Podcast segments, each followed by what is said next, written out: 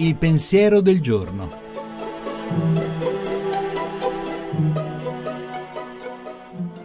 In studio Monica Mondo, giornalista, autore tv.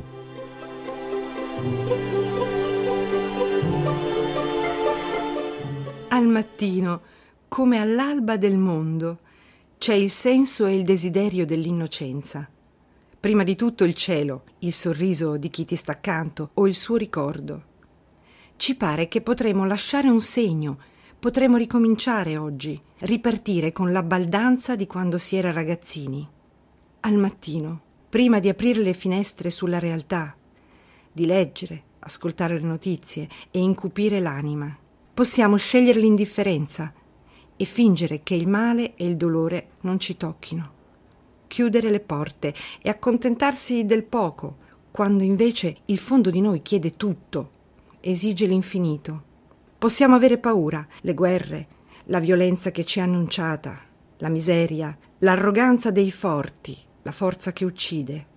Che possiamo fare? Dove trovare coraggio e serenità? La pace più grande da implorare è quella del cuore.